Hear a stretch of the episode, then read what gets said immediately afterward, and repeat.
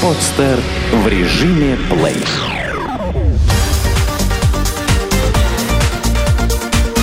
Банк.ру. Информационный дайджест. Какие кредиты брали россияне в 2012 году? Подводить итоги года, конечно, еще рано, но тем не менее обрисовать многие тенденции уже можно. Как считают эксперты, 2012 год стал годом роста беззалогового кредитования. Россияне активно оформляли кредитные карты и кредиты наличными. Многие брали повторные займы, не успев расплатиться по старым долгам. В 2011 году объем выдачи новых кредитов физлицам вырос на 35%.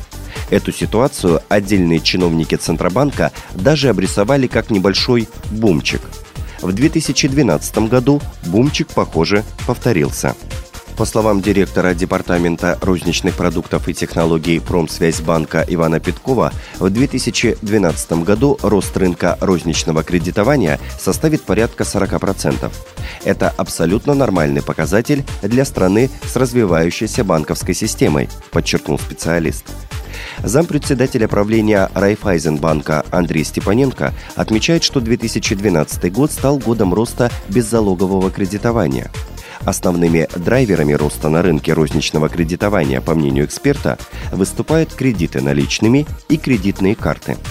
Как добавляет Иван Пятков, кредитные карты и нецелевые потребительские кредиты показали в этом году рост в районе 50%. Иными словами, в относительном выражении локомотивом роста розницы стали именно кредитки, а в абсолютном лидером вновь стали кредиты наличными, заключил эксперт. Что же касается качества кредитного портфеля, то оно, судя по всему, остается приемлемым. Так, доля просроченной задолженности к концу третьего квартала даже упала. В отдельных банках ситуация еще лучше.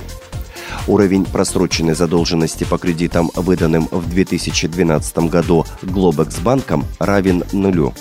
Этот показатель является как отражением подходов банка к оценке кредитного риска, так и общее отношение заемщиков к долгу. В период с 2008 года в целом отношение к долгу у россиян стало взвешенным и обдуманным, говорит начальник управления кредитования физических лиц банка «Глобекс» Александр Галкин. Отношение к долгу, может, и улучшилось, но зато появилась другая пугающая тенденция. Банкиры говорят о том, что россияне все чаще берут повторные кредиты, не завершив обслуживание ранее взятых. Эту же тенденцию подтверждает и статистика Национального бюро кредитных историй. По их данным, по состоянию на 1 сентября 2012 года 7,33% заемщиков получили займы более чем у 5 кредиторов, тогда как в январе этот показатель был почти вдвое ниже – 4,79%. В следующем году банкиры в основном ожидают снижения темпов роста. Причиной тому могут стать удорожание ресурсов, ужесточение требований к капиталу, а также действия регулятора. В среднем, как ожидается, рынок нецелевых кредитов вырастет на 20-30%. Сколько потратят на Новый год россияне? Празднование Нового года 2012 обойдется россиянам на 8,6% дороже, чем аналогичные траты на прошлогодние праздники. В среднем каждый россиянин, как подсчитали аналитики компании Deloitte, израсходует 382 евро или чуть более 15 тысяч рублей. Большую часть новогоднего бюджета съедают подарки, которые необходимо подарить родным и близким.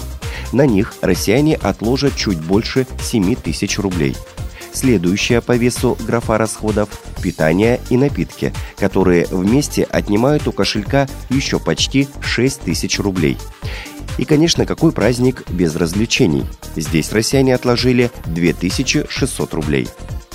В подарок большинству россиян хотели бы получить деньги. На втором месте – тур по путевке, а на третьем – смартфоны. При этом сами россияне будут дарить в основном косметику и парфюмерию. Маячивший призрак нового кризиса, похоже, все меньше и меньше пугает граждан.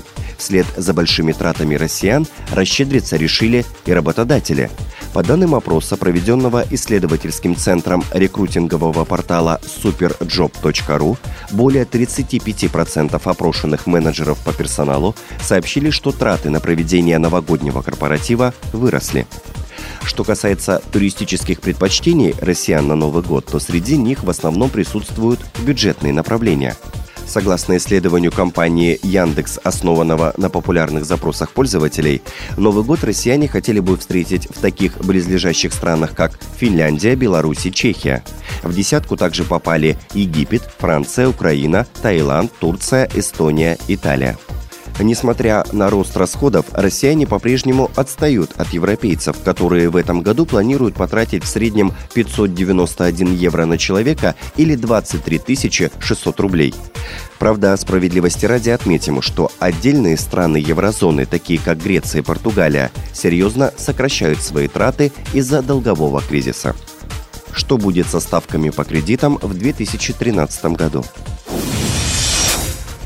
Напряженная ситуация на рынках сохраняется, и если вам нужны кредиты, то лучше взять их сейчас, потому что дальше, как уверяют специалисты, ставки по займам будут лишь расти. Возможная передышка наступит лишь к концу 2013 года. В уходящем году обстановка в мире была не самая спокойная. Утопающая в долгах Европа с завидной регулярностью преподносила участникам торгов новые сюрпризы. Гуру рынка уверяли всех, что до развала Евросоюза остались считанные дни. Неудивительно, что в таких условиях цена денег неизбежно растет. Российские банки, отрезанные от западных источников капитала, были вынуждены больше занимать у населения в виде вкладов, провоцируя тем самым рост ставок. Если в январе 2012 года средняя ставка по вкладам составляла 6,6%, то к ноябрю текущего года она выросла до 7,1%. Всем известно, что банки, привлекая деньги на вклады по высоким ставкам, вынуждены и кредиты делать дороже. В этом году ставки по кредитам поднимались несколько раз. Как назло, спрос на кредиты со стороны населения рос бурными темпами. И чтобы хоть как-то удовлетворить его, банки снова обращались к населению с призывами открыть вклад под высокий процент. В следующем году, как отмечают эксперты, ситуация также останется напряженной. По словам аналитика банка «Хоумкредит» Станислава Дужинского, сейчас наблюдается сокращение достаточности капитала российских банков, что в совокупности с дефицитом ликвидности может несколько повысить ставки по кредитам.